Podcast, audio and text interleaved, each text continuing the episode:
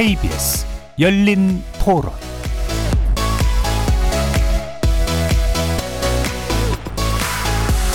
안녕하십니까. KBS 열린 토론 정준희입니다.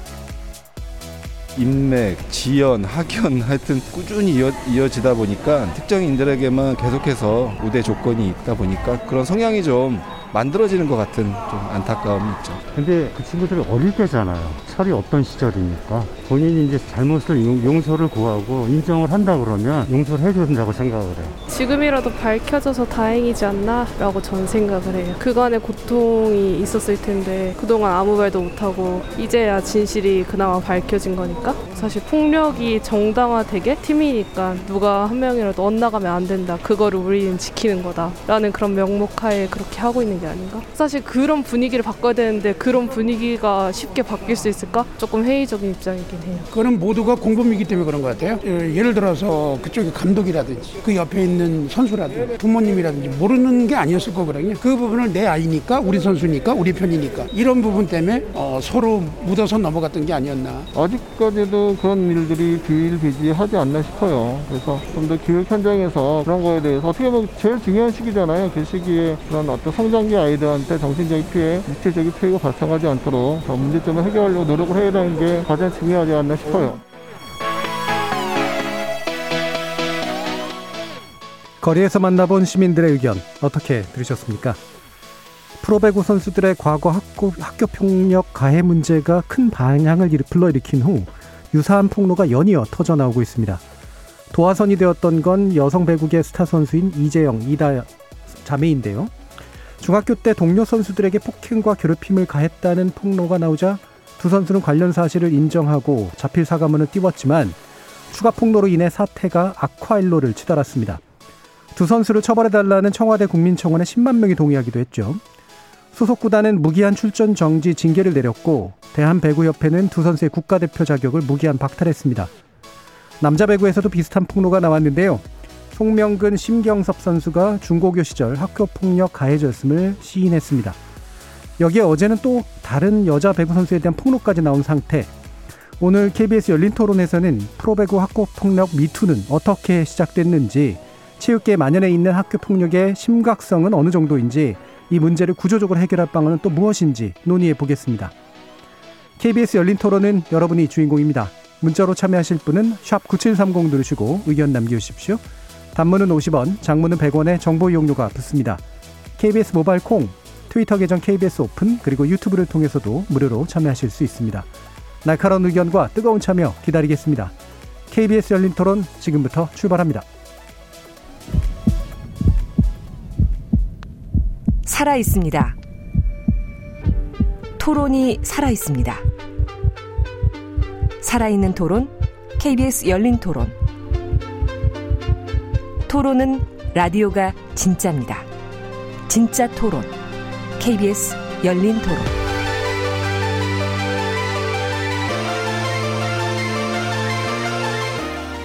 오늘 논의를 위해 네 분의 전문가 모셨는데요. 먼저 연세대 의대 정신건강의학과 교수시기도 하셔 서- 신의진 한국폭력학대 예방협회장 나오셨습니다.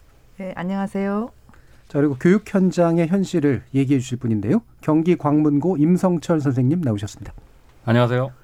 자 그리고 이선영 푸른나무재단 팀장 나오셨습니다. 네, 안녕하세요. 자 그리고 오랫동안 체육계 폭력 문제 또 천착해 오시기도 했던 정재용 KBS 스포츠국 국장 나오셨습니다. 다시는 이 문제로 안 나왔으면 했는데 또 나왔네요. 네. 정말 이번이 마지막이었으면 좋겠습니다. 예, 그 지난번에 그 말씀하시던 거 너무나 선명하게 기억이 났는데 오늘 모시기로 한 거 보고 참 마음이 좀 깝깝했습니다. 어, 그렇지 않아도 이 두 선수는 사실 최근에 그 여성 프로배구의 어떤 대중적 인기 이런 거하고 사상이 밀접한 연관성이 있었던 스타 선수라서 더 충격도 됐었고 그렇죠. 사실 또 그렇기 때문에 폭로가 된 면도 좀 있잖아요. 맞습니다. 예, 어떻게 보고 계십니까? 사실 이두 선수는 이재영, 이다영이라는 두 선수는 김연경 선수와 함께 프로배구 그 자체라고 할 만큼 네. 굉장한 스타 파워를 갖고 있는 선수들입니다. 디지털 스포츠 컨텐츠를 만들기만 해도 이 선수들은 벌써 이 클릭 수가 차원이 다릅니다. 네, 네. 그래서 굉장한 스타 파워를 갖고 있고 실제로 이 선수들 때문에 지금 현재 농구에 대한 시청률보다 여자 배구의 시청률이 무려 10배 이상 더 네네. 많이 나올 만큼 엄청난 스타 파워를 갖고 있는 선수들이에요. 근데 이 선수들이 이런 엄청난 학교 폭력 사태에 지금 휘말렸다. 가해자로 지금 결론이 나왔죠. 그렇기 때문에 이건 사실 스포츠계 전체를 굉장히 크게 흔들고 있는 네. 아주 어마어마한 사건이다 이렇게 해석하고 있죠. 예. 자, 이렇게 이제 이게 물론 불행한 사건이지만 또 이게 나름대로 변화에 싹이 됐으면 좋겠는데 제발 그렇게 되길 예, 바랍니다. 사건은 여러 개 터지는데 변화가 잘 안 보여서 아마 그 부분에 대한 답답한 마음들 가지고 계실 것 같은데요. 어, 관련된 내용에 대해서 또 어떻게 보셨는지 네. 어, 신은진 교수님 한번 말씀 들어볼까요? 사실 저는 이 스포츠계에서 일어난 특히 학교 내 운동부의 어떤 특성을 보면 폐쇄적이면서 네. 상명하달의 문화가 있고 또 무슨 기술을 연마해야 되기 때문에 참아야 되는 이런 어떤 그런 문화적 특성은 항상 폭력을 이렇게 저는 잉태할 수 있다고 네. 생각을 합니다. 우리가 그걸 뻔히 알면서도 실은 누구 하나 손 걷어붙이고 이런 것을 없앨 수 있도록 도와주지 않은 우리의 지금 계속 그것이 지속이 되기 때문에 자꾸 자꾸 나와서 이런 얘기를 해야 되는 음. 그런 것들이 생기지 않나 싶어서 우리 어른들의 책임이 정말 크다고 저는 생각합니다. 예. 이게 이제 비단 여성 배구계만의 문제도 아니고 또 스포츠만의 문제도 아니고 폐쇄적인 사회 그리고 기술 연마가 이제 뭐랄까 같이 모여진 집단 안에서 이제 일어나는 어, 그런 사회들이 가지고 있는 공통적 특징이라고 보시는 것 같습니다. 어, 임석천 선생님은 어떠신가요? 안타까운 상황이죠. 네. 그 피해 학생들 생각하면 어, 그 긴 세월 어떻게 참고 살았을까. 음. 저는 학교에서 아이들을 매일 보고 이렇게 살- 생활하고 있는데 아, 이 아이들 중에 또 저런 마음속에 꺼내놓지 못하고 고통받고 있는 아이들이 없나 그런 걱정 걱정되는 마음이 앞섭니다. 예. 그 아무래도 현장에서 또 선생님이시니까 어, 더더욱이나 이게 감정이입이 될, 수- 될 수밖에 없는 그런 상황인 것 같습니다. 어, 지금 이성현 팀장님은 청소년 폭력 관련된 또 네. 전문성을 가지고 계시잖아요. 또 이. 보시는 눈이 또 남다르실 수 있을 것 같은데. 음, 네. 지금 저는 이걸 보면서 음, 학창 시절을 잃어버린 사람들이 네. 폭, 폭발된 분노. 음. 그래서 학교 폭력을 이제 일기, 이기로 나눌 수 있다면 네. 일기는 학교 현장에서 학교 폭력의 당사자들이 경험하는 학교 폭력이었다면 음. 이거는 십수년이 지난 다음 음, 그 사람 당사자들이 또 다시 이야기하는 아, 잃어버린 학창 시절이 아 이렇게까지 번져가고 있어서 끝나지 않은 학교 폭력이라는 생각을 많이 했고요. 예. 예전에 코미디 프로그램 중에 부부가 젊었을 때는 이제 남편이 힘이 세고 아내가 힘이 약해서 막 구박을 하다가 음, 다 바로 다음 편에는 노인으로 분장을 하셔서 예. 이제 힘의 균형이 완전히 역전이 돼서 음. 어, 아내가 나이가 든 아내가 힘이 세서 힘이 약해진 남편을 막 괴롭히는 그런 음. 코미디 꽁트가 있었거든요. 그거랑 좀 비슷하다는 생각도 들었어요. 그래서 예. 이런 모습이건 저런 모습이건 힘의 균형이 깨져 있는 학교 폭력을 어, 끝나지 않은 것처럼 보여주고 있다라는 생각이 많이 들어서 교수님 얘기해 주신 대로 독국장님 얘기해 주신 대로 음, 사회가 경각심을 가질 수 있는 계기가 됐으면 좋겠고 하지만 뭐가 좋은 해결 방법인가에 대해서는 더 많이 네. 논의가 필요하다는 생각을 했습니다. 예. 해결 방법 아마 후반부에 좀 더 많이 얘기하긴 하겠지만 일단 눈에 보이는 해결이 지금 나와 있는 상태긴 한데 음. 아무래도 배국의 안으로 이제 보게 되면 일단은 이제 분노를 또 가라앉혀야 되, 기 때문에 대처한 방식이 이제 국가대표 어, 문제라든가 지도자 선발 안 하겠다 이제 이런 방식이잖아요. 음. 일단 정 국장님 사실 이거 어떻게 이해해야 될까요? 저는 우선 당장은 대체로는 적절했고 필요한 조치였다 예, 이렇게 예. 생각을 합니다. 학창 시절에 어떤 이런 철없는 가혹행위, 폭력행위가 자신의 선수 인생을 이거 망칠 수도 있는 거구나 이렇게 심각한 일이구나 하는 분명한 경고가 될 것이다. 라는 긍정적인 측면에선 적절했다고 보고요. 다만 조심스럽지만 한 가지 우려되는 예. 문제는 이 문제는 명백하게 피해자 중심에서 문제를 바라보고 해결은 해야 되지만 이 정말 어리고 철없는 시절에 했던 잘못이 예.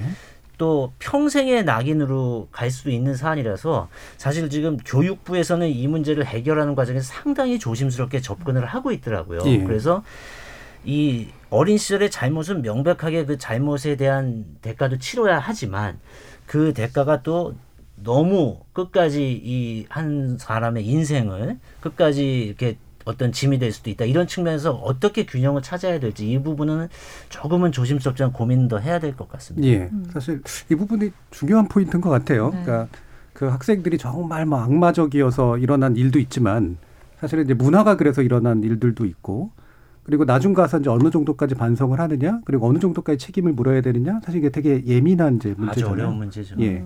근데 막상 또 피해자 입장에서 보면은 자신에게 어, 분은 그럼요. 풀리지 않았는데 어 그냥 혼자 혼자서 뭐 잘못했다고 얘기한다고 끝날 문제도 아닌 거고 이걸 어떻게 좀 다뤄줘야 될까 특히나 또 어린 학생들이기 때문에 생긴 문제도 분명히 좀 있을 것 같고요. 어, 뭐, 그 부분 아마 또 뒤에서 약간 더 논의를 해보면 좋을 것 같고, 일단 변화된 상황 문제를 좀 짚어봤으면 좋겠어요. 아까, 어, 이선영 팀장님께서도 말씀을 주셨는데, 어, 일단 이제 꽤 오래전 일이긴 하지만 적어도 이들이 목소리를 높이게 된 거. 이 부분은 이제 뭐 소셜 미디어적인 상황도 있고, 그 다음에, 어, 시대가 좀 바뀐 그런 측면들도 좀 있고요.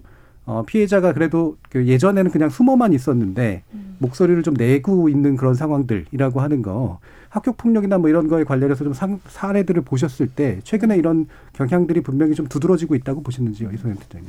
문화적인 영향이 크다고 생각을 네. 해요. 그래서 성폭력 미투 운동이 많이 있었던 예. 것들도 아, 피해자가 저렇게 자신의 이야기를 꺼냈을 때 대중이 내 편에 서줄 수 있다라는 것을 사실 보여주는 선례가 있었다고 생각을 하고요.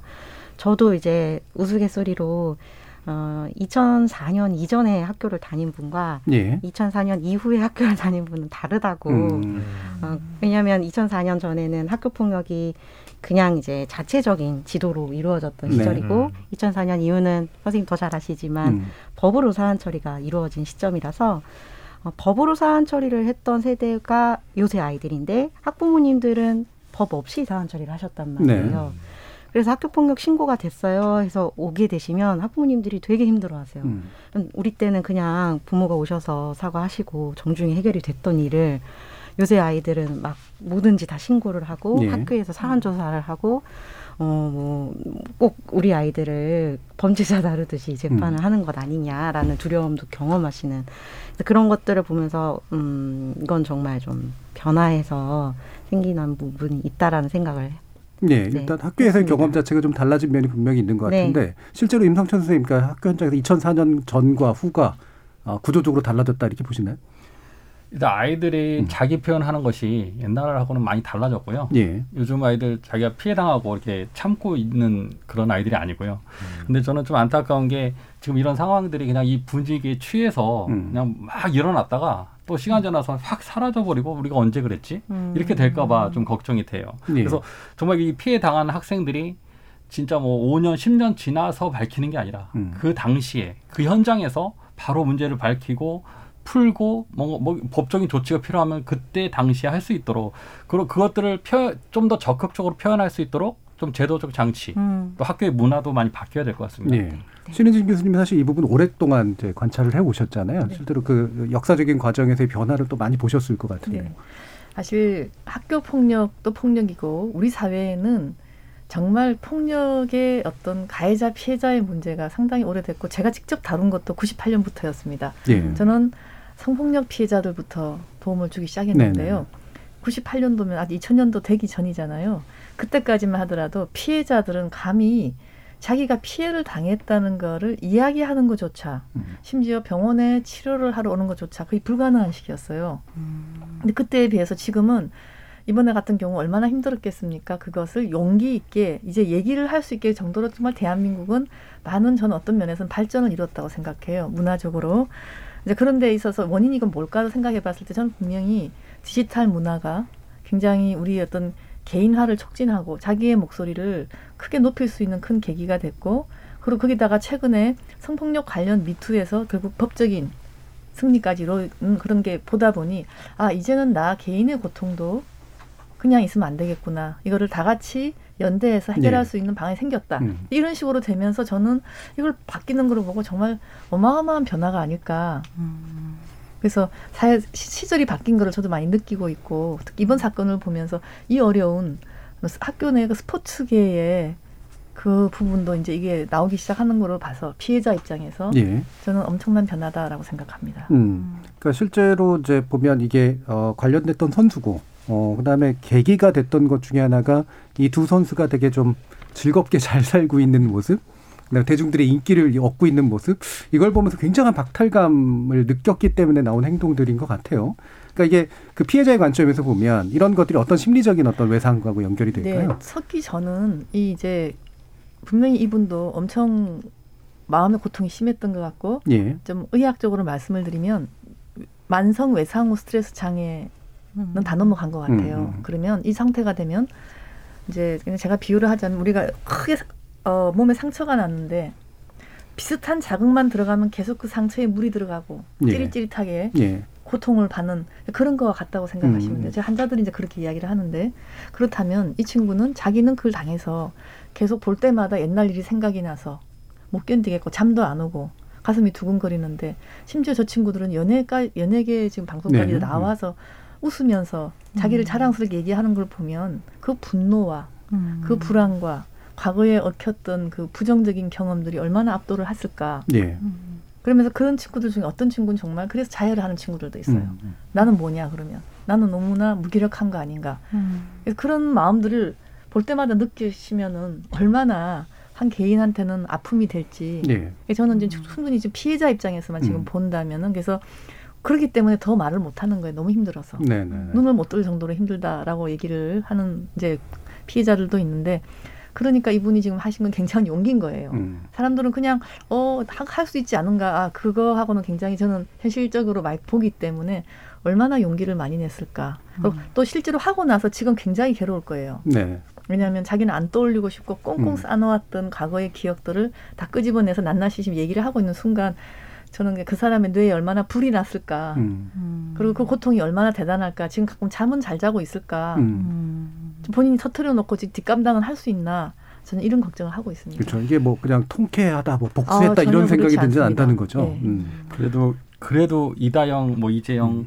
뭐 유명한 선수니까 이렇게 자기 표현을 하고 드러내지만 그것도 못 하고 그냥 그 상처만 끌어안고 살아가는 그런 피해자들이 어, 너무 많을 것 같아요. 네. 지금 이렇게 드러난 거는 어떻게 보면 정말 빙산의 일각에 음. 불과하지 않을까 생각합니다. 네. 그러니까 실제로 이제 지금도 말씀 주시는 것처럼 특히나 이제 스포츠 같은 경우는 어렸을 때부터 상당한 경쟁에 노출돼야 음. 되고 굉장히 잘 된 소수와 대부분 사실은 그냥 인생이 끝나버렸다고 표현할 수 있을 정도로 이렇게 뭔가 음. 이루지 못한 그런 친구들 사이에 격차가 엄청나게 크잖아요.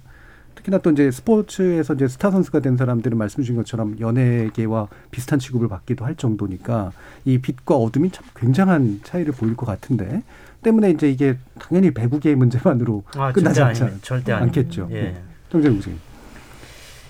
기본적으로요 세상은 달라졌는데 스포츠계는 여전히 담을 쌓고 변하지 않고 있는 거예요. 그게 이번에도 드러난 건데요. 저는 한 가지 제가 주목하는 사실이 있습니다. 이번에 폭로를 하고 있는 대부분의 피해자들은 스포츠계를 떠난 사람이에요. 네, 예, 예. 음. 지금도 스포츠계 내부에 있는 현역 선수들은 어느 누구도 문제를 제기하지 못하고 있습니다. 음. 왜냐하면 이 문제를 제기하는 순간 자신은 이 스포츠계를 떠나야 하는 거예요. 그 떠난 사람만이 이 문제를 제기할 수 있다는 것. 여전히 스포츠계가 여전히 엄청나게 폐쇄적이라는 것을 잘 보여주고 있는 거고요. 저는 이번 사건을 보면서 아 세상은 이렇게 신 교수님 말씀하신 대로 엄청난 속도로 변해가고 사람들의 생각도 변하고 있는데 이 스포츠라는 세계는 세상과 단절돼서 과거의 제도와 시스템 안에서 너무나 큰 벽을 치고 변하지 않고 있다는 예. 그 격차가 점점 더 벌어지고 있는 것 같아서 저는 사실 그 점이 굉장히 가슴 아프고요. 그래서 제발 이제는 그 엘리트 스포츠계도 우리가 지난 3년간 얼마나 많은 일들을 봤습니까? 조재범 코치의 성폭행 사건이 있었죠. 최숙현 선수의 어마어마한 사건이 있었죠. 또 이번에 이재영, 이다영 선수의 또 학교 폭력 사태 같은 3년 동안 계속해서 이런 사회를 뒤집는 큰 일이 있는 상황에서도 또다시 담을 치고 이거 엘리트 스포츠 죽이기다 이런 접근을 하지 말고 세상의 변화를 받아들이고 세상과 사회와 발을 맞춰서 스포츠계도 변하는 계기가 됐으면 합니다. 예. 그러니까 스포츠계가 사회하고 동떨어진 별개의 곳이 아님에도 불구하고 절대 아니죠. 예. 예, 이런 인식의 전환이라고 하는 건 상당히 중요할 것 같은데 결국 이제 가해 학생들 또는 가해자들이 피해자의 마음에 대해서 진정으로 공감하는 문제가 사실 선행이 돼야 되는 가장 중요하죠. 부분이겠어요. 근데 이제 이번에도 보면 이제 사과문들 뭐 자필 사과문 뭐 이렇게 또 나오기도 네. 했는데 이게 그렇게 예, 외려 이제 안 좋은 그런 반응까지 이제 불러일으킨 것 같거든요. 어 이게 당연히 그런 심리적인 메커니즘이 있지 않겠습니까, 신 교수님? 사실 이 사과문이라는 거는 지금 이제 어떻게 보면 현재로는 가해자로 지목된 분들이 일방적으로 이제 본인들이 네. 이제 낸 거고 그 음. 내용도 보니까 아직은 이제 깊이 있는 내용은 별로 없었던 것 음. 같아요. 그런데 저는 과연 이게 사과문 한 장으로 될 문제일까? 음. 그 이제 물론 이제 피해자들은 만나기 싫고 떠올리기조차도 싫고 그래서 네. 만나자 해도 도망을 갈 거는 뻔한데 그럼에도 불구하고 결국은 그 가해자들이 제대로 구체적인 사실 하나하나에 대해서 피해자의 입장에서 응어리 다 풀어주는 게 필요합니다. 예. 그것은 어, 정의적인 측면도 있지만 아, 사실 그래야지만이 피해자들의 심리적 회복이 그때부터 시작이 돼요. 음. 아니면 계속 그 피해자들은 이렇게 얘기를 해놓고도 지금 그 분노가 굉장할 거거든요. 그러니까 나 분노해서 그걸 냈는데 이 안에들 기억도 다 못하고 있어. 지금 쓴 거를 보니까. 이제 그러고 있을 거예요, 분명히. 그것도 실제로 또 가해자들은 생각보다 세세하게 본인이 한 행위를 잘 모를 수도 있어요. 네네. 예. 그렇다면 이 가해자 피해자의 그 사건에 대한 인식의 차이가 굉장히 많거든요. 네. 저는 인식에 이거를 줄이면서 어떻게 보면 가해자도 아 피해자가 이 정도까지 갔었나를 알면 정말 그 앞에서 무릎 꿇고 눈물밖에 나올 수 밖에는 없어요. 저는 음. 실제로 성폭력 사건도 그렇게 많이 가는 경우도 봤는데 처벌은 별도로 하더라도 그러니까 예. 처벌에 대한 어떤 부분은 엄중히 가되 인간과 인간으로서 이런 한 폭력 사건에 대한 인식이 완전히 다른 상황에서 이거를 다시 제, 만들어서 제대로 사과를 해서 응어리를 풀어주는 그 과정이 없이는 피해자의 회복도 실은 불가능합니다. 그래서 네. 과연 그걸 어떻게 하면 할 것인가. 이제 그거를 나중에 이제 대책을 말씀하게 나오겠지만 그리고 인간과 인간끼리의 폭력의 문제는요. 이게 어, 형사법으로 전부 자르듯이 음. 자 그러면 10년 형을 받아라 이러면 다 끝나는 문제가 아니에요. 그래서 선진국일수록 회복적 사법 절차라 그래서 예. 음. 이 사과의 과정을 후에 그러니까 그 부분을 전문가가 끼워가지고 음. 제대로 잘 풀도록 돕는 것 자체에 굉장히 많은 사회적 자본을 투자를 합니다. 예. 근데 우리는 아직까지 가해자든 피해자든 이 두 사람의 회복 문제에 대해서 또 한 사람이 진정한 사과에 대해서 어, 심리적인 어떤 부분까지 우리가 도움을 주는 게 못 왔기 때문에 음. 이번에 이게, 이게 수면에 왔지만 분명히 피해자분들은 더 힘들 거예요. 이거 끝나고 나도 그 사람 벌을 준다고 하더라도 그래서 저는 이 심리적인 회복에 대한 부분을 이번에는 꼭 좀 한번 생각해 볼 필요가 있지 않을까. 네. 저는 그래서 전적으로 이 문제는 피해자가 진심으로 받아들이고 용서할 때까지가 어디까지 사과해야 되느냐의 정답이라고 네. 생각을 방법도 합니다. 마찬가지입니다. 그렇죠. 예. 피해자가 받아들여야죠. 자꾸 가해자가 내가 사과했으니까 음. 해결됐으려니 이렇게 하는 거는 전혀 그거는 지금 문제가 해결되는 길이 아니고요. 저는 지금 말씀드리면서 제 개인적 경험도 음. 나는 게 제가 이제 운동할 때 저를 저에게 폭력을 했, 가했던 한 선배가 저에게 사과를 하더라고요. 근데 난 받아들일 수가 없어. 네. 음. 용서가 안 되더라고요. 그리고 난 싫다. 안 받아들이겠다. 했죠. 근데 그 선배가 진짜 무려 한 1년 넘게 세월이 많이 지났는데도 저를 찾아와서 계속해서 내가 정말 그때 잘못했다. 음. 내가 진짜 미안하다.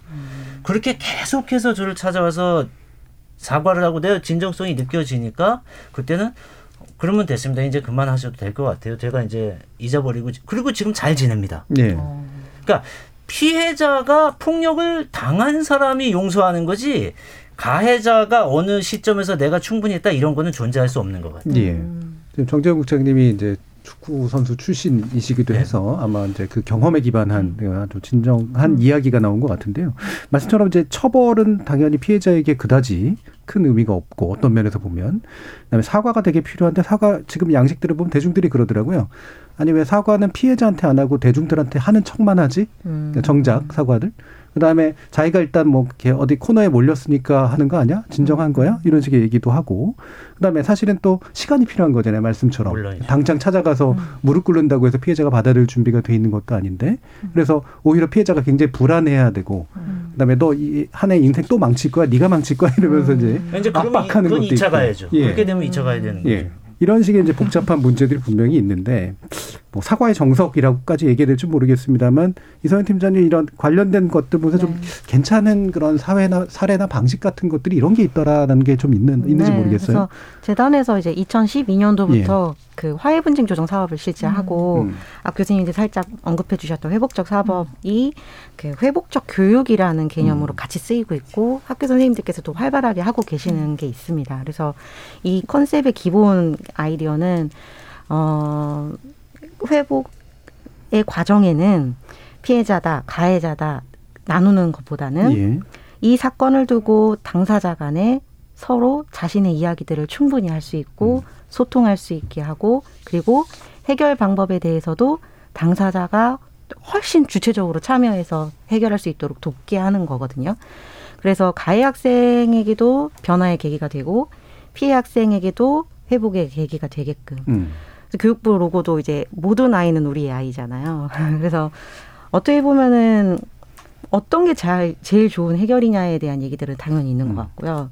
그리고 재단에서 이제 화해분쟁 조정 사례를 하면 저희가 그 학교 폭력 때문에 소송으로 가시는 사례들이 좀 있어요. 치료 비위라든지 어, 민사 소송 같은 것들을 진행하시는 사례들도 종종 있고 또 사안이 좀 무거운 사안인 경우에는 형사 고소를 하셔서 어, 경찰로 이제 신고가 돼서 이제 형사적 처벌까지도 원하시는 사례인 경우에 소송을 하지 않고 원만하게 해결하고자 하실 때 조정을 네. 하시게 되거든요. 그러면 저희도 사과에 대해서는 무조건 교육을 많이 해요. 왜냐하면 대개의 경우에 사과를 하는 방법을 잘 몰라요 가해 학생들이. 그렇겠죠. 네. 그래서 정말 진정한 사과가 무엇인지에 대해서 많이 가르치는데 저희 재단에서 우선 아이들 눈높이에 맞춰서 꼭 하는 사과의 그 요소는 세 가지 정도는 꼭 강조를 하거든요. 그래서 하나는 교수님 얘기해 주셨지만 구체적이어야 된다는 음, 거예요. 뭐가 그러니까 잘못됐는지. 네, 얼버무려서 아 뭐 다 미안해. 음. 무조건 다 미안해. 이게 아니라 구체적으로 어떠 어떠했던 일이 있었던 거에 대한 이야기가 나와야 된다는 것. 그리고 두 번째는 어 감정이 담겨야 된다는 건데요. 이 감정에 담긴 거는 가해 학생의 감정도 담겨야 되지만 피해 학생이 정말 어떤 감정을 느꼈는지에 대해서 다 담아줘야 돼요. 그러니까 예를 들면 나한테는 이게 가벼운 일이었는데 피해자는 이게 너무 고통스러웠다고 말을 한다면 근데 그건 그렇게 고통스러울 일이 아니지 않아? 이런 식으로 아, 네. 감정을 음. 가지고 그걸 그렇게까지 느낄 일이야? 음. 좀 오버하는 거 아니야? 이런 게 아니라 무슨 감정을 느꼈는지 정말 다 표현할 수 있게 그리고 그것을 다 아, 그랬겠다라고 수용하는 음. 그게 이제 두 번째 요, 요건이고요.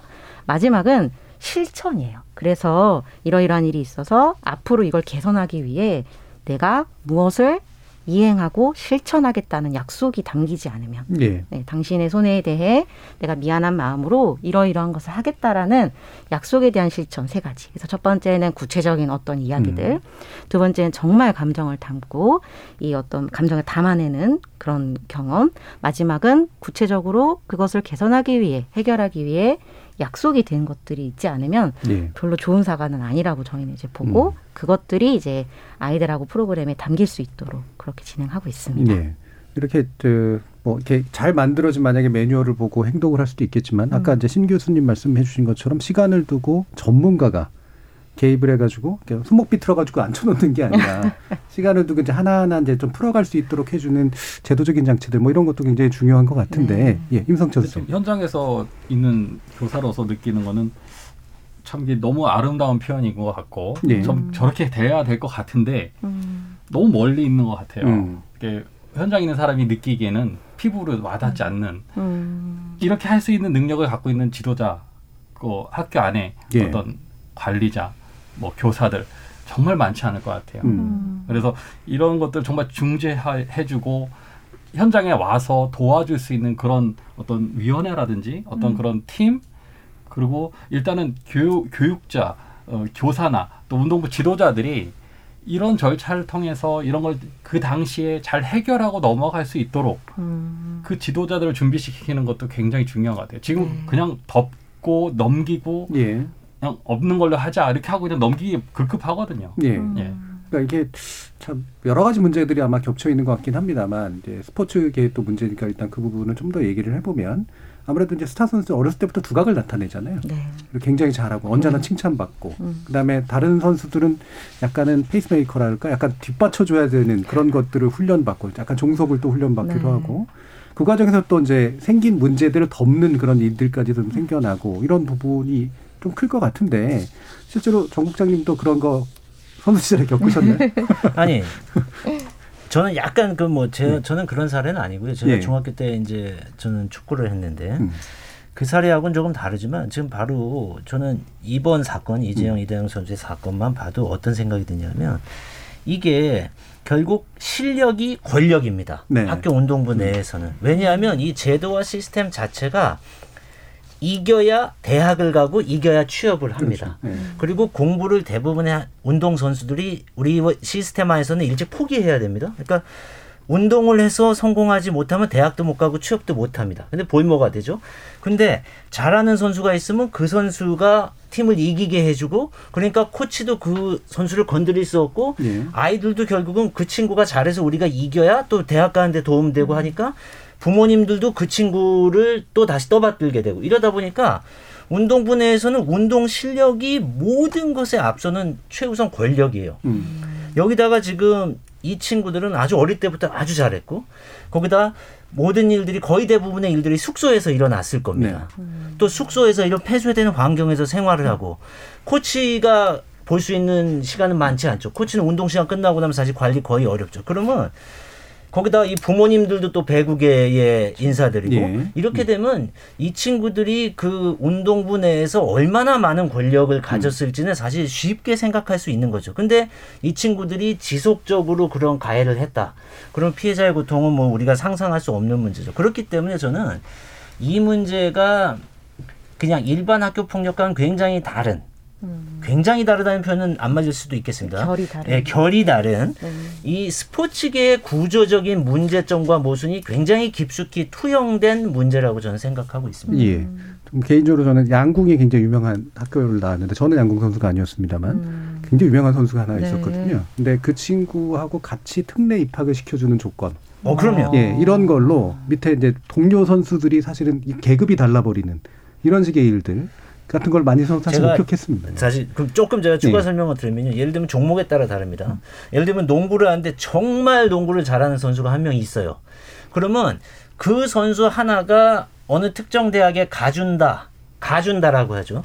그 선수가 가준다라는 그 조건으로 그 학생의 고등학교 팀 동료들이 대학가의 실력이 좀 부족한 친구들이 이 잘하는 선수 하나한테 우리가 그 스포츠계 용어로 묻어간다고 묻어가는. 합니다. 예. 묻어서 그 친구들이 전부 다 대학에 갈 수 있는 거예요. 음. 그렇게 되면 그 권력 관계라는 거는 이미 뭐 서로 비교할 수 있는 권력 관계가 아니죠. 그다음에 부모님들도 그러다 보니까 그 권력에 다시 굴복할 수밖에 없고 코치는 또 학생들이 이겨야 대학 가고 이기게 해주는 선수가 중요하니까 또 코치도 넘을 수 없는 권력이 되는 거죠. 네네. 그러다 보니까 이런 구조들이 수십 년 동안 견고해졌고요. 이런 가해자들이 아무리 생겨도 그때마다 야 대학 가야지 음. 우리 운동부 다 없앨 거야 계속 이렇게 얘기를 하는 문제들이 누적되고 누적되다 보니까 스포츠계에서는 가해자가 더더욱이 말을 할 수 없는 구조가 너무나 심해진 거죠. 예. 그래서 이거는 저는 결국은 구조적 문제를 해결하지 않고는 이 문제는 풀릴 거라고 보지 네. 않습니다. 계속 반복될 겁니다. 이게 이제 학원 스포츠의 측면에서 보면은 확실히 이제 구조가 좀 보일 것 같은데 임선정 선생님께도 여쭤봐야 될 것 같아요. 이게 어 지도자 선생님이 계시고 또 학교 선생님들도 계실 테고 학생들도 있고 이 과정에 생기는 복잡한 어떤 관계랄까요? 이런 게 좀 있을 것 같아요. 아무래도 학생 선수가 음. 실력이 있으면 많이 좀 다른 선수나 좀 의존적이 되죠. 근데 아 이게 뭐 대학 뭐 대회 실적이 좋으면 대학을 그냥 쉽게 가는 음. 이 시스템이 안, 바, 안 바뀌면 계속 그렇게 될 수밖에 없죠. 그러니까 네. 대학을 가든 어딜 가든 그런 틀이 좀 바뀌어야 되고요. 그리고 저는 궁- 궁극적으로 학교 운동부의 존재 이유가 음. 이 과연 대학에서 아, 대학을 가기 위한 어떤 입상 실적 내는 거 이제 그런 걸 완전히 깨야 될 것 같아요. 그냥 운동부 자체는 그냥 교육의 장이죠. 교육의 장으로서 이해하고 이렇게 가야 되는데 자꾸 이거를 어떤 어디로 가기 위한 어떤 통로로만 자꾸 활용하고 거기에 너무 집착돼 있으니까 다른 가치들은 다, 다 쉽게 다 무너져 버리는 것 같아요. 음. 아까 신희준 교수님이 이제 처음에 또 말씀해 주셨던 이제 이런 좁은 사회, 그다음에 어떤 기능이라든가 기회 이런 것들이 전수돼야 되는 사회, 그다음에 권력 관계가 쉽게 발생하는 사회, 음. 또래 집단에서 심지어는 또 그게 이제 권력으로 나타나는 거 이런 특성들을 또 많이 보셨을 것 같아요. 사실 이제 굉장히 특수한 경우도 일반 학생들하고는 음. 조금 다를 수는 있는데 실은 이제 이게 스포츠계는 그게 극심하게 나타난 형태니까 지금 이렇게 나오는 거고 사실 학교 내에서 또 조금 조금만 어떤 그전 다른 일반 학교 폭력 사건도 보면은 음. 아, 정도는 다르지만 돌아가는 역동은 상당히 비슷해요. 어떤 한- 비슷하죠. 어, 어떤 한 네. 이제 조직이 있는데 자기들끼리 무슨 이제 모- 모임을 만들었는데 약간 항상 거기다 보면 제일 잘하는 애가 있고 이렇게 좀 밑에 시키는 거 하나 애가 있으면 권력 관계가 권력 관계가 되면 그 제일 음. 밑에 잘 못하는 아이들한테 집단적으로 린치를 한다든지 실은 그러기 때문에 많이 힘들어서 병원에까지 오는 경우는 음. 저는 사실 많이 봅니다. 음. 그러니까 어떻게 보면 제가 자꾸 이게 어른들의 책임이다 내지는 이런 얘기를 하는 이유가 정말 아이들의 이거 이번에도 아이들 때 생긴 문제잖아요 청소년 때 네. 정말 어른들 그대로 따라해요 찬물 마시는 순서까지 갔다고 저는 생각을 하거든요 아이들은 네.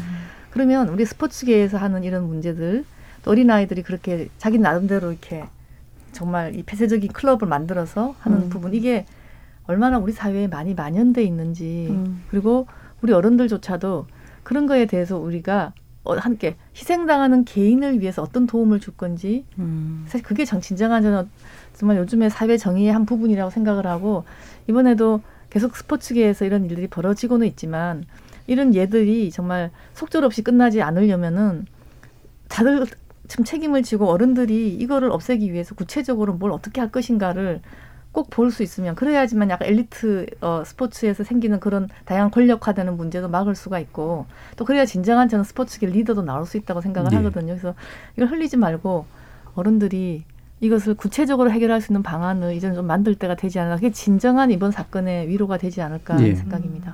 지금 말씀 주신 것처럼 사실 이 사건이 어, 단지 유명한 그 굉장히 좀 촉망받는 그런 스타 선수들에 연관되어 있는 문제라서뿐만이 아니라 대중들이 많은 반응을 보인 이유는 경험 간접적으로는 직접적으로 이와 같은 경험들을 공유했기 때문일 것 같은데요. 어 그래서 아마 청취자 문자들도 많이 좀 들어와 있는 것 같습니다. 한번 들어보고 가죠. 김성희 문자 캐스터. 네, 청취자 여러분이 보내주신 문자 소개해드리겠습니다. 먼저 K78672877님. 이 사건이 안타깝다고 생각하고 있을 수 있는 일이라고 여기는 순간 이런 일은 또 발생합니다. 학폭 가해자들은 스포츠계에 발을 디딜 수 없도록 해야 합니다. 영구 제명으로 스포츠계에 경각심을 가지도록 해야 한다고 봅니다. 무기한 출전 정지를 풀지 않아야 합니다. 김지영님, 어릴 때 철부지 행동이었다고 면죄부를 주어선 안 됩니다. K72362849님, 저는 70대 초반의 나이로 해병대 출신입니다. 당시 군에서 기초훈련 후 실무에 올라가 선배들에게 많이 맞았는데 그 악몽은 지금도 몸서리 쳐질 만큼 현재 진행형입니다. 폭력은 절대 안 됩니다.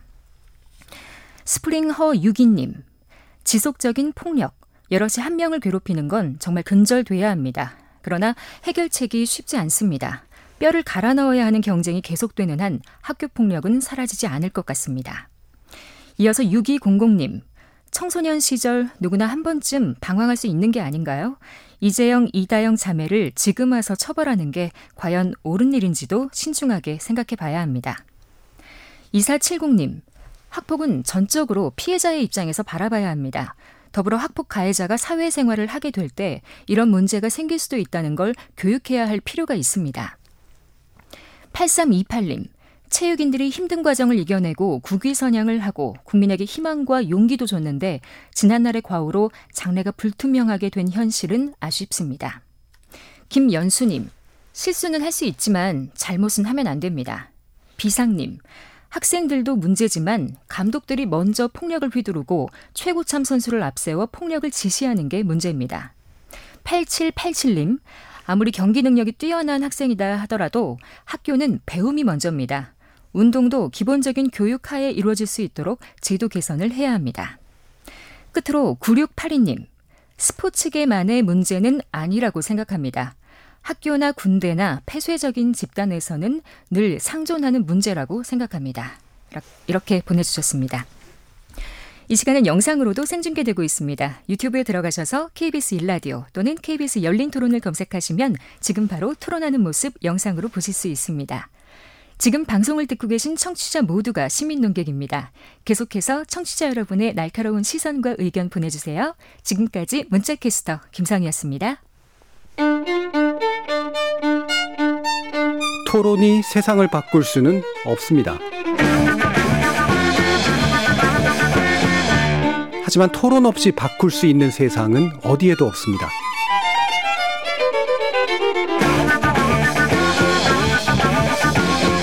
세상의 선한 변화를 갈망하는 당신. 정답이 아니라 질문의 힘을 믿는 당신. 우리 KBS 열린 토론에서 만납시다.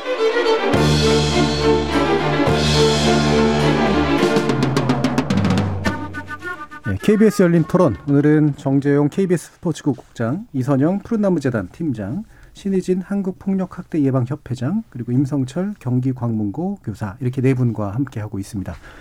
자, 뭐 많은 의견들이 좀 있었는데요. 어, 일단 하나 짚어봐야 되는 건 이 구조적인 문제이긴 할 텐데 이게 어, 계속해서 이제 숨겨져 있게 되는 그런 식의 구조가 있을 것 같아요. 어, 보니까 이제 뭐 인권위 조사 같은 것들도 있던데 이선희 팀장 이게 피해를 알리는 것이 그 당시에 이루어지지 않는 여러 가지 아마 이유들이 좀 있을 것 같거든요. 네. 좀 말씀 부탁드릴게요. 네. 그래서 이제 교육부에서 2012년부터 이제 매해 전수 실태 조사를 하고 계시고 최숙현 선수 사건 때문에 작년에 운동부 선수에 대한 전수 조사가 있었던 거거든요. 네. 그리고 그 결과가 지금 발표가 되는 거고요. 그리고 2020년도 학교폭력 실태 조사 결과가 올해 1월 초에 한번 또 발표가 됐습니다. 네. 그리고 저희 재단에서도 이제 2001년부터 매해 학교폭력 실태 조사를 하고 있는데 어 저희가 좀 재미있게 보고 있는 부분은 초등학교 교급의 그 학교폭력 신고나 경험이나 어, 돕겠다라는 행동에 대한 비율이 음. 중학교와 고등학교 교급하고 상당히 차이가 있어요. 예. 그리고 그 이유에 대해서 저희가 생각하고 있는 가설들은 음, 학교 생활이라는 게 결국엔 12년에 거친 경험이잖아요. 음.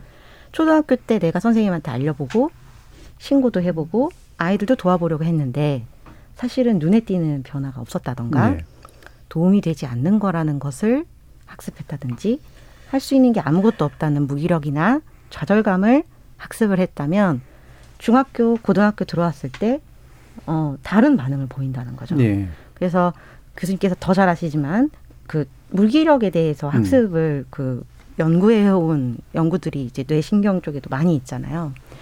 그러니까 정말 그 학교 폭력 사안에 대해서 저희가 안타깝게 생각하는 것은 피해자도 있고 가해자도 있지만 사실은 같은 공간에 같이 있는 아이들이 그걸 통해서 많은 거를 경험하거든요. 예. 많은 것을 학습하고요. 아유. 그리고 저희가 항상 얘기하는 게 방관자가 아니라 어떻게 이 아이들을 방어자로 만들 수 있나. 근데 지금 시점에서는 사실은 피해자와 가해자만 있는 게 아니라 그걸 지켜보고 있고 말하지 못했고 아 저렇게 하면 나도 당하는 거구나라는 걸 학습해왔던 네. 너무 많은 아이들이 어 내가 할 수 있는 건 아무것도 없어. 저 힘은 누구도 뭐 할수 있는 게 아니야라는 좌절감을 경험을 한다라는 것이죠.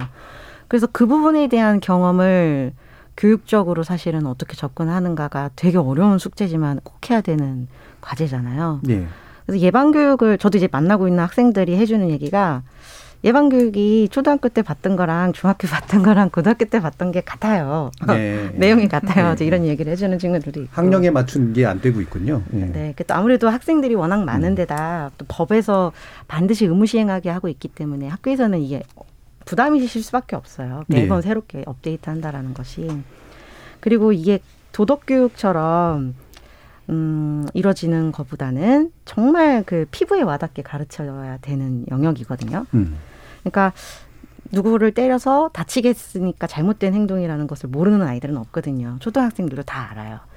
그런데 저희가 이제 실태 조사에서 그런 질문들을 최근에 하기 시작했는데, 어, 내가 다른 친구들 뭐 일곱 명한테는 너무 상냥하게 대해주고, 한 명에게만 무관심하게 대하면 학교 폭력이냐고 물어보면 아이들이 대답을 잘 못해요. 예. 그러니까 따돌리는 것은 잘못인가요? 따돌리는 것은 학교 폭력인가요? 그러면 다 어, 따돌리면 학교 폭력이죠라고 대답하지만 어, 10명 중 9명에게는 상냥하게 대하면서 한 명에게는 그렇게 하지 않는다고 하면 학교 폭력이냐고 질문을 하면 음. 어렵 어려워한다는 거죠. 네네. 그래서 어 고민하게 만드는 교육, 음. 좀 딜레마 상황에 대한 교육. 제가 지금 팀장님 것들인데. 얘기를 들으면서 너무나 사실 가슴이 아픈 게이 음. 스포츠계에서 이 문제가요. 제가 2008년도에 스포츠와 성폭력에 대한 인권 보고서라는 다큐멘터리를 만들 때도 똑같은 문제였어요. 너무나 많은 사건이 있는데 그 사건을 당한 피해자들이 어느 누구도 내가 이 문제를 꺼냈을 때 해결되지 않을 거라고 믿고 있는 거예요. 그게 가장 무서운 거예요. 무기력한 거죠. 음. 우리가 얘기하는 침묵의 카르텔이라는 게 바로 그건데 침묵의 카르텔이 뭐냐면 아까 말씀드린 대로 이겨야만 대학도 가고 취업할 수 있기 때문에 성적이 모든 가치에 앞서는 거예요. 인권이라는 가치보다도 성적이 앞서는 거예요. 그러다 보니까 내가 맞았어. 너무나 잘못됐어. 근데 그 문제를 내가 제기하는 순간 코치 선생님이 야 좀 참아라. 우리 네. 이겨야지. 심지어 부모님도 가서 애 좀 때려서라도 우리가 이겨서 대학 가게 좀 해주세요. 거기다가 동료들이 야 네가 좀 참어. 네가 참아야 우리 이기고 가지. 그다음에 교장 선생님한테 찾아가면 야 학교 문제 생기니까 어, 우리 그냥 이거 야 덮자 이러고 문제가 외부로 나가면 그 가해자가 피해를 보는 게 아니라 가해자는 또 다른 학교 가서 운동 잘하고 예, 예.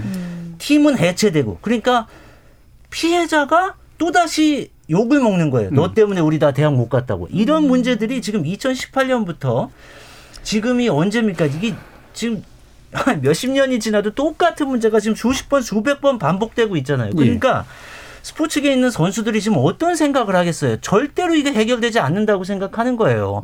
심지어 그 조재범 코치의 사건이 우리 사회를 크게 흔든 다음에 대한체육회 인권센터에 우리가 기대가 많지 않았습니까? 예. 그때 최숙현 선수 사건이 반복됐을 때 아무런 기능도 못했잖아요. 체육계는 결국 다시 그 문제를 덮지 않았습니까? 그래서 심지어는 대한체육회에 있는 인권센터를 더 기능을 하지 못하니까 체육회 밖으로 지금 스포츠 윤리센터라는 거를 다시 만들었는데 그렇죠. 음. 지금 그 스포츠 윤리센터는 어떤 기능을 하고 있는지 모르겠어요. 거기 지금 그 거기서 이런 문제를 해결해 주는 사례 그게 가장 강력한 교육이지 않습니까? 그런데 문제를 해결해 주는 사례는 없고 계속 피해가 덮이고 덮이는 사례만 느- 쌓이다 보니까 스포츠 윤리센터 만들고 지금 대통령이 몇 번째 얘기했습니까? 3년째 계속 해결하라고 하는데 그 같은 문제가 계속 반복되고 있는 이 상황을 지금 도대체 대한민국에 있는 스포츠계 선수들이 지금 일반 학생들이 피해를 당하고 있는 피해 학생들이 지금 어떻게 느끼겠냐고요. 예, 예. 이번에도 해결 안 되면 도대체 우리 어른들은 애들한테 뭐라고 얘기할 겁니까 이거를? 바로 이제 그 점이 저도 참 어, 스포, 스포츠계의 폭력뿐만 아니라 약자가 될 수밖에 없는 상황에서 폭력을 당하는 사람들 우리 사회에 참으로 많이 있습니다. 지금 예를 들면 아동 보호시설에 있는 예, 아이들도 예. 있고. 근데 저는 사실 그런 친구들을 많이 치, 치료도 하고 평가도 하고 하면서 금방 우리 전 국장님 말씀을 들으면서 가끔 이런 생각도 해봅니다. 이거를 사회, 예를 들면 대학 가는 시스템을 바꾸자 엘리트 체육에 지금 그것이 갑자기 안 될 수도 있지 않겠습니까? 계속 이어지는 것, 우리 사회의 전반적인 변화랑 또 그렇죠. 맞물리니까. 빠른 시간에 되는 어, 건 아니죠. 그랬을 때 결국 이제 요즘에 그런 얘기를 많이 하죠. 게임 체인저는 음. 기술일 수 있는데요. 저는 만약에 우리가 위험도가 높은 군이라면 어, 그 피해자의 어떤 보고에 의해서 발고에 의해서 잡아내는 게 하지 말고 어, 저는 의사니까 그 사람들 예를 들면 선- 선수들 같은 경우에 정기적으로 스트레스 호르몬을 예, 예. 검사한다든지 음. 심지어 요즘에는 이제 디지털 치료제 이런 것이 어느 정도까지 발달돼 있냐면요. 이게 책을 쭉 읽게 한 다음에 예를 이런 친구들 아무도 폭력이라든가 음. 싸움이라든가 구타라든가 이런 게 들어오면은요.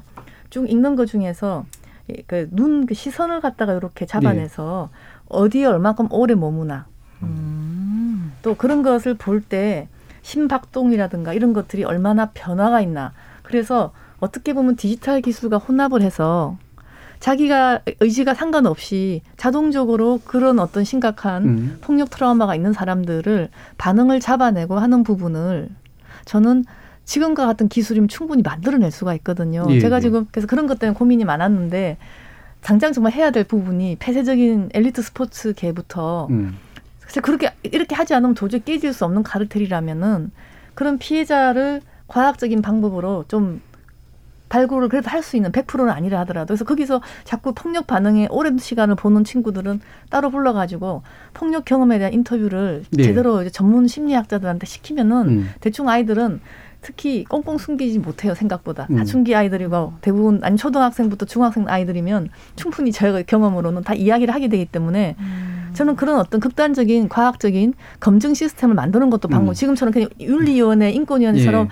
이런 문화적인 포괄적인 느낌보다는 딱 기술적으로 잡아낼 수 있게끔 저는 한 3년 정도면 충분히 그런 시스템은 현재 음. 기술로 만들 수 있다고 생각을 합니다. 예. 그러니까 자발적인 어떤 것에만 기대는 하지 것이 말고 아니라 잘 예. 잡아낼 수 있는 어떤 과학으로서 도움을 음. 주면 어떨까 생각을 해봤습니다. 그러니까 예를 들면은 뭐 이런 비유가 맞는지 모르겠습니다만 도핑 테스트 같은 거 주기적으로 하잖아요. 예. 그러니까 스포츠 선수들. 그렇죠. 마찬가지로 그처럼. 심리 테스트 같은 게 반드시 예. 특정 엘리트 집단들 같은 경우에 반드시 받도록 예, 예. 하고 이상 징후를 찾아내서 문제를 해결하도록 예. 하고 이런 것들도 이제 어떤 한 가지 방안이 될 수 있다. 저는 이런 분위기 이런 상황에서 예.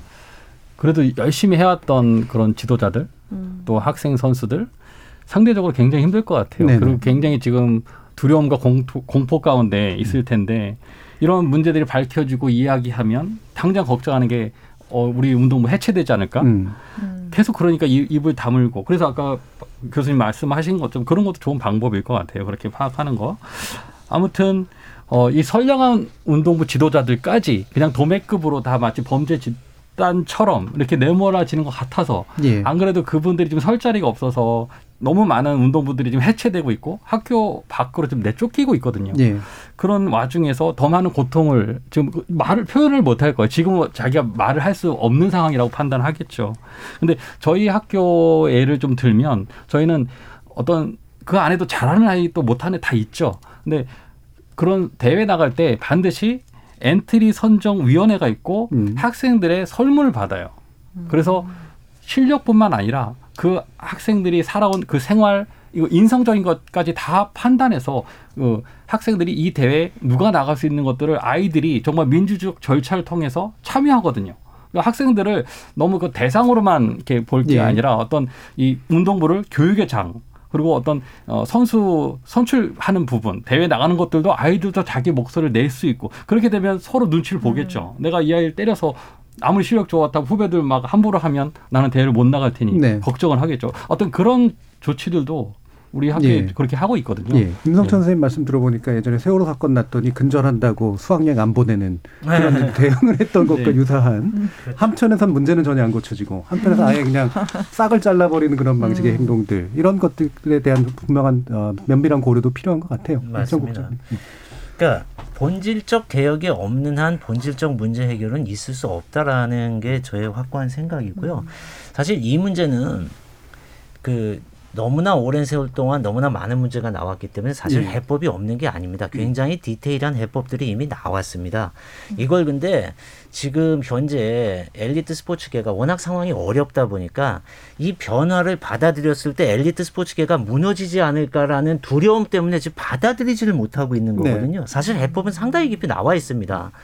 여러 가지 정부 정책들도 이미 10년 전부터 똑같은 내용입니다. 해법은 간단해요. 공부와 운동을 병행할 수 있는 시스템을 만들어주고 이걸 교육적 차원에서 아이들을 가르치면서 스포츠를 병행하게 하면 됩니다. 예. 그래서 그 디테일한 문제들도 사실 대학 입시의 문제와 그 대회 방식, 수업 결손을 최소화하는 대회 방식도 나와 있어요. 그럼에도 불구하고 지금 엘리트 스포츠계에 계신 분들은 그게 틀렸다는 게 아니라 그거를 했을 때 그나마 우리가 간신히 버티고 있는 우리의 요 마지막 근거까지 다 예, 예. 무너지고 우리의 존재 자체가 사라지지 않을까라는 두려움 때문에 이거를 거부하고 있는 거거든요. 그래서 지금 해법은 이미 너무나 선명하게 나와 있기 때문에 해법에 대한 고민보다도 엘리트 스포츠계와 어떻게 소통을 하면서 음. 어떻게 이분들을 설득시키면서 같이 자발적으로 참여를 할 수 있도록 할 것이냐. 예. 전임 선생님이 말씀하신 것처럼 이 엘리트 스포츠계에 있는 모든 분들을 마치 범죄자인 것처럼 전부 다 폭력을 하는 사람들인 거죠. 그렇지 않거든요. 실제로 정말 많이 좋아진 건 있어요. 사실입니다. 그렇기 때문에 이분들을 너무 코너로만 몰지 말고 사실은 이렇습니다. 우리가 이렇게 지원해드리고 이렇게 할 테니 같이 노력을 합시다. 이런 식의 설득이 필요한 거지. 제가 볼 때는 더 이상 강압으로는 이제 해결할 수는 없는 상황까지는 음. 와 있다고 봅니다. 예. 저희 제니퍼님이 길게 적어주셨는데 저는 현재 진행 중인 학부모입니다. 아이가 학교 운동부 내에서 코치와 그의 아들인 팀 주장으로부터 갖은 가혹행위와 폭력을 받았고 결국 팀을 나와 힘겨운 싸움을 이어나가고 있습니다. 결국 팀을 나가야 하는 건 저희 아들이었습니다. 제가 바보였습니다. 스포츠 폭력이 일반 학교 폭력과 다른 것은 부모가 참아라, 견디라고 눈을 감는다는 겁니다. 아이들이 숨을 언덕이 없습니다라는 말씀도 주셨는데요. 참 말씀처럼 이게 교육 체계 자체가 바뀌어야 되고 네, 목표 자체가 바뀌어야 되고 네, 어, 코치나 지도자 교육 학부모들도 사실은 이 부분에 대해서 명확하게 좀 이해하고 알아야 되는 그런 부분들이 있을 것 아니겠습니까? 임수준 선생님은 아, 이 부분 현장에서 굉장히 많이 고민하셨을 것 같아요. 이게 학교 운동부인데 음. 너무나 학생 선수 지도자만의 일로 자꾸 몰려가는 것 같아요. 예. 학교라는 조직이 그렇게 크지도 않은데 그 안에 더 작은 조직을 만들어 놓고 그 안에서 뭘 다 해결하려고 음. 그런 게 아니라 일반 체육 교사들도 우리 운동부 관련해서 많이 일하거든요. 많이 관찰하고 또 감독 코치에게 못할 얘기는 또 선생님들에게 그리고 또 체육 교사가 아닌 일반 선생님, 담임 선생님 그리고 자기의 아픔이나 고민들도 옆에 있는 운동선수가 아닌 다른 친구들과 함께 어울려서 소통하고 이야기할 수 있게 그런 것들이 너무 그 학교 안에 또 작은 그 안에 운동반에 갇혀 있지 않도록 학교에서는 아이들이 일반 학생들하고 잘 소통하고 어울릴 수 있는 환경 이렇게 만들어 놔야 되거든요. 그들만의 어떤 삶에 갇히지 않게. 근데 사실 제도나 이거는 거의 다 만들어져 있어요. 예. 이것들을 조금 더 힘을 실어줘서 잘 좀 어울리면서 외롭지 않게 음. 좀 그렇게 했으면 좋겠습니다. 네, 저희 이원일님은 또 어, 마찬가지 말씀을 주셨는데 체육교육의 엘리트 선수 육성에 맞춰져 있다 보니 성적에 집착하게 되고 이런 일들은 반복적으로 일어날 거라고 생각합니다.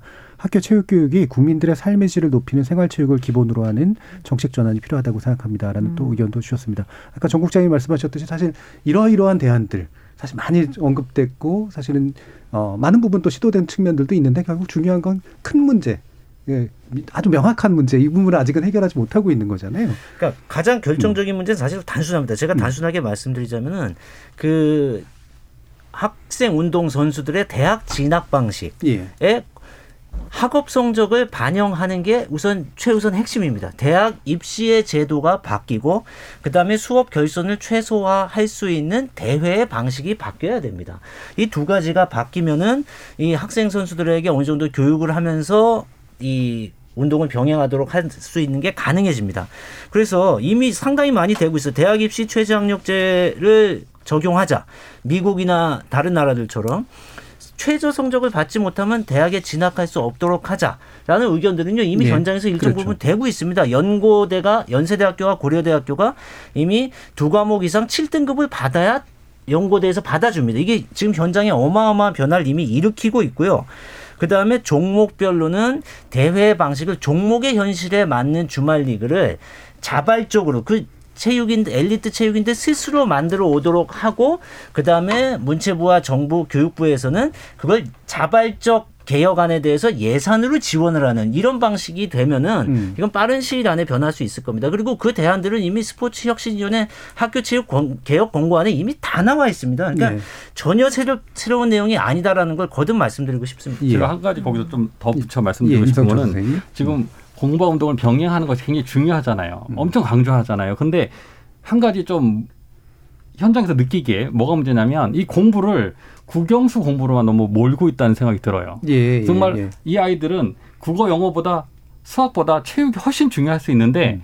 지나치게 국영수 일반 학생들의 대입 그거게 그 틀에 그냥 끼어 넣어버리거든요. 기존 교육 자체가 문제가 많죠. 그러니까. 이 학생 예. 선수 맞춤형 교육 예. 과정이 얼마든지 만들어질 수 있어요. 예. 현재 2015 개정 교육 과정 향후에 시행될 고교 학점제에 의해서 학생들이 원하는 수업을 선택해서 내가 체육 수업을 더 듣고 내가 음, 학생 선수로서 음. 뭐 음. 영양이나 뭐 건강, 생리학 이런 거 얼마든지 선택 더 들을 수 있는데 지나치게 이런 것들을 학생 선수들에게 수업 선택권을 가려놓고 공부 잘하는 애들 먼저 국영수로 다 넣어놓고 학생 선수를 그냥 인원 쪽짝 뭐지 숫자만 맞추는 예. 이렇게 그냥 활용하는 학교가 되게 많거든요. 음. 그러니까 그런 디테일을 예. 같이 지원을 해줘야 되는데 지금은 이 전체적인 뼈대 정도만 나와 있는 상태죠. 그러니까 그 디테일을 채워가는 과정이 상호간의 소통과 이 대화를 통해서 이루어져야 되는데 그 디테일이 지역적인 문제가 하나만 드러나면 그 자체를 갖고 우리가 이걸 같이 모여 앉아서 문제를 해결해 볼까 이런 입장이 아니고요.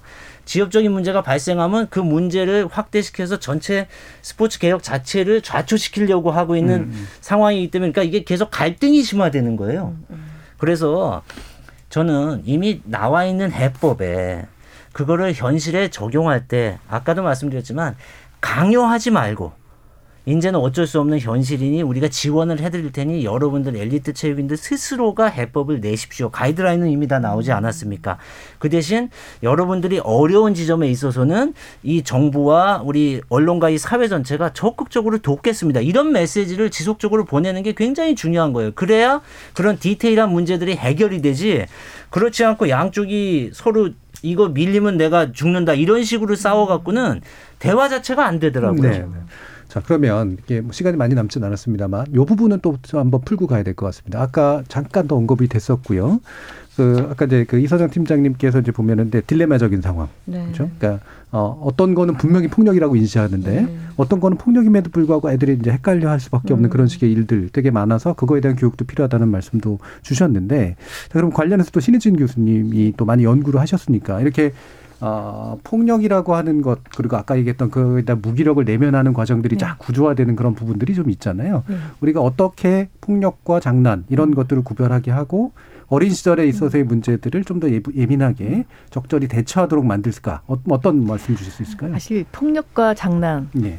가해자 피해자의 좀 입장이 다른데요. 아주 음. 간단하게 다를 수 있습니다. 장난은 누구나 할 수 있습니다. 음. 그런데 그 장난할 때 수위가 다른 사람의 고통을 고려하면서 하는 예. 장난은 폭력으로 갈 수가 없고요. 음. 다른 사람 아무리 이렇게 약한 장난이라 하더라도 다른 사람의 표정이나 고통 정도를 실감하지 못하고 계속 나가면은 그 그건 폭력이 되는 겁니다. 예. no라고 하면 stop해야죠. 그렇죠. 그뿐만 아니라 그 전에 no 안 하더라도 얼굴 표정 보고 알아야 돼요. 예. 바로 이것이 뭐냐면 지금 자꾸 이런 폭력 음. 문제가 되는 것 중에 저는 치료적인 측면에서 볼 때 가장 예를 들면 가해를 해놓고 나는 몰라 하는 친구도 꽤 많습니다. 네. 그런 친구들 특징이 뭐냐면 다른 사람의 표정과 감정을 잘 못 읽어요. 아, 벌써 그 전부터 이제 이 친구는. 어떻게 예. 교육을 시켰는지 어떻게 못하는. 했는지 음. 그러니까 이 공감의 뇌가 활성화가 덜 되고 살아온 거예요. 그런 아이들은 나는 장난이었다고 하는데 확 나가서 음. 반대로 피해자는 왕창 정말 피해를 당하는 거예요. 음. 바로 그런 거기 때문에 이게 애매한 지점이 생길 수밖에 없거든요. 네. 그래서 이런 부분을 저는 잘 녹여가지고 전 세계에서 실은 학교 폭력이나 따돌림은 다 좀 유사한 형태가 그렇겠죠. 있어요. 예. 이 이제 가해자와 피해자의 입장이 너무 다르기 때문에 저는 이제 노르웨이가 의외로 굉장히 부자이지만 따돌림 문제 때문에 아이들이 자살을 많이 했었어요. 어. 음. 네. 그래서 그 유명한 올베우스 네. 프로그램이라는 음. 네. 학교 폭력 예방 프로그램을 만드는 게 된 이유가 좀 많은 돈을 들여서 했더라고요. 음. 그랬을 때 그걸 자세히 보면은요. 벌써 학교 안에 정규적인 어떤 교육 안에서 역할극도 시키고 방관자란 누구냐, 가해자란 게 누구냐 이런 애매한 지점들에 대해서 다 입장 바꿔서 역할해서 하는 것을 예. 계속 가르치고 흔히 접하게 만들어요. 그러니까 생활 속에 배워 들어가서 교육을 하는데 이 프로그램이 굉장히 좋아요. 그래서 남의 걸 따라할 필요는 없지만 한국은 한국에 맞는 방법으로 아이들이 다른 사람의 입장을 고려하면서 장난을 하든 음. 스톱을 하든 하는 것들을 할 수 있는 그 뼈대 인격의 토대죠. 이것을 학교에서 저는 꼭 정규 그 과정에서 다룰 음. 수 있도록 하는 것을 우리 정말 심각하게 음. 고려해야 된다고 지금 봅니다. 교육 예, 과정이 김 엄청 빨리 바뀌고 있거든요. 예. 어울림도 교과 그래서 연계로 하시는 교육 과정 안에서 충분히 담아낼 수 있는 영역이 굉장히 많아요. 근데 교육 과정 안에서 안 담아내면 할 음, 시간이 없어요. 맞아요. 방과 후에 바로 운동해야 네. 되고 그래서 교육, 교육 과정 안에서 이런 것들을 정말 충분히 담아낼 수 있도록 네. 그래서 더더구나 학생 선수 맞춤형 교육 과정 이 굉장히 중요해요. 음, 예. 음. 그래서 지금 교수님 얘기해 주신 대로 그댄 올베우스가 불링의 삼요소를 얘기를 해 줬거든요. 예. 그래서 첫 번째가 힘의 균형이 깨져 있다. 음. 두 번째는 고의적이다. 음. 세 번째가 반복돼 왔다거든요. 음. 그래서 요 세 가지를 요건을 마- 만족시키면 그거는 어 장난이 아니고 음. 괴롭힘이라고 그렇게 했고 얘기해 주신 그댄 올베우스의 그 키바 프로그램 어, 그런 것들을 이제 도입하려고 하는 사례들이 많이 있는데 우리나라 교과 과정 안에 그게 녹여들여지지 않으면 예. 이걸 현실적으로 또 수행할 사람이 없는 거예요. 그래서 지금 그 교육부에서 내놓고 있는 그 예방 교육 프로그램이 지금 교과를 연계하는 프로그램으로 자꾸 개발을 하고 계시는 이유도 예. 교과에서 하질 않으면 그러니까 관리자 선생님이 의지를 가지신 학교에서는 아 좋은 프로그램 이런 거 있다는데 막 들여오시고 많이 해주시는데 그렇지 않은 학교는 또 그렇게까지 학교 폭력 예방할 수 있는 프로그램이나 전문가가 찾아오기가 힘들거든요. 예. 그래서 어, 교과에 아예 녹여내는 그런 부분에 음. 대해서는 계속적인 논의가 더 필요한 것 같습니다. 예. 교육부의 역할이 크네요. 이제 마무리 바로 들어야 되는데요. 아, 혹시라도 미진하셨거나 아니면 더 강조해서 말씀하시고 싶은 부분 있으시면 1분 정도로 들어보도록 하겠습니다. 먼저 신- 신희진 교수님부터 네. 들어볼까요? 어린 시절에 음. 폭력을 당한 개인은 자신보다 약자에게 혹은 자기 자신에게 폭력을 평생 행사하면서 샀다. 이것이 우리 정신과 의사들이 바라보는 폭력의 실체입니다. 결국 폭력의 경험이 폭력을 낳기 때문에 초기 단계에서 폭력의 경험이 없어질 수 있도록 예방하고 학생을 교육시키고 또 생겼을 때 빨리빨리 어, 아이들을 알 수 있게 하는 요 제도를 만들지 않으면 평생 폭력의 폭력을 계속 낳는 상황이 저는 지속될 것이기 때문에 이런 사건을 통해서 여기에 대한 제도화를 만들었으면 좋겠습니다. 예. 임성천 선생님 말씀 들어보겠습니다.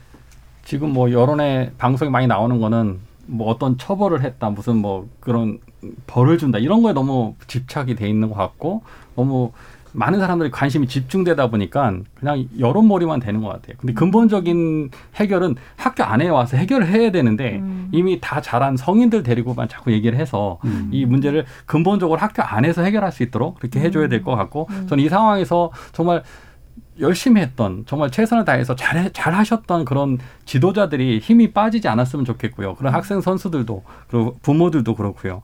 그리고 다시 강조하지만 그 우리나라 교육이 너무나 상위권 공부 잘하는 학생들에게만 맞춰져 있는 게 좀 아쉬워요. 그래서 모든 학생 누구 하나도 포기하지 않는 교육 그런 거 우리 경기도 교육청에서 많이 강조하는데 정말 학생 선수들에게 맞는 그들에게 적합한 교육 과정 예. 그런 것들을 좀 잘 운영했으면 좋겠습니다. 알겠습니다. 자 이성영 팀장님 말씀 드리겠습니다. 네, 저는 그 학교 폭력을 학교에 학교를 떠나서도 학교 폭력에 시달리는 분들. 음. 음. 그래서 그분들을 위한 어떤 음, 사회적 관심도 필요하다라는 생각이 많이 들었어요. 그래서 어, 10년 전 너에게 하지 못한 이야기, 10년 전 너에게 듣고 싶었던 이야기를 할 수 있는 그런 어떤 좀 사회적인 움직임이 있었으면 좋겠다는 생각이 들었고, 어, 아이들이 행복한 학교를 만들기 위해서 어, 열심히 또 하고 싶습니다. 예, 알겠습니다. 자 정재현 국장님 말씀 듣겠습니다. 사실 학생 운동 선수들 사이의 가혹행위, 괴롭힘은 우리나라만의 문제는 아닙니다. 미국에도 있고요, 다른 나라에도 다 있습니다. 흔히 헤이징이라고 하는데 이제 운동부 내의 가혹행위입니다. 미국 고교 체육 연맹에서 정의한 헤이징은 집단 내에서 행해지는 인격 모독적이나 위험한 모든 행동이다. 그 결과는 신체의 상해나 죽음이 될 수도 있다. 적극적인 의지와 관계없이 결과가 그렇게 됐다면 그런 거다. 이렇게 정의하고 있습니다. 그다음에 미국 대학 스포츠 연맹에서 한 징계를 받은 팀의 주장이 쓴 글입니다. 처음 의도는 팀워크를 팀워크를 강화하기 위한 놀이였다. 누군가를 못 살게 굴 생각은 전혀 없었다. 그러나 결과는 우리를 발전시키지도 않았고 아무런 도움도 되지 않았고 그 결, 반대였다. 우리 팀은 출전 금지를 당했고 징계를 받았다. 스포츠에 참여하는 것은 우리에게 주어진 특권이고 그 특별한 권리에는 책임이 따른다. 이게 징계를 받은 한 팀의 주장이 직접 쓴 글입니다. 예. 우리도 학교 스포츠 최소한 어떤 성적이 중요한 스포츠라고 하더라도 학교 내에서 이루어지는 체육 활동, 스포츠 활동만큼은 교육의 연장선상에서 우리가 다뤄야 한다는 것, 그것만큼은 잊지 않았으면 좋겠습니다. 예, 알겠습니다. 자, 오늘 네 분 말씀 어, 감사히 들었고요. 오늘 토론 함께 해주신 신희진 교수님, 그리고 임성철 선생님, 정재현 국장님, 그리고 이선영 팀장님, 네 분 모두 수고하셨습니다. 감사합니다. 고맙습니다. 감사합니다.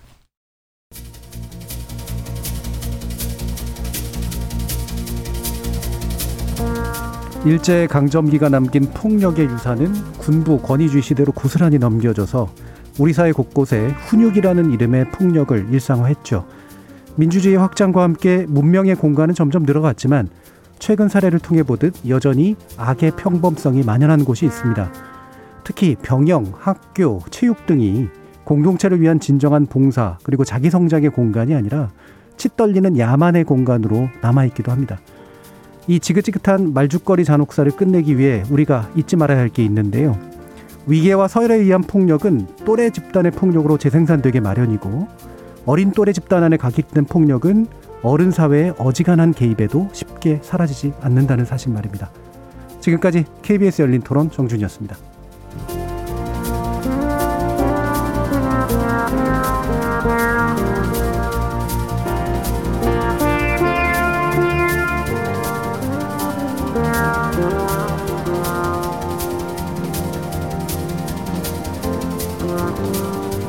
Yeah.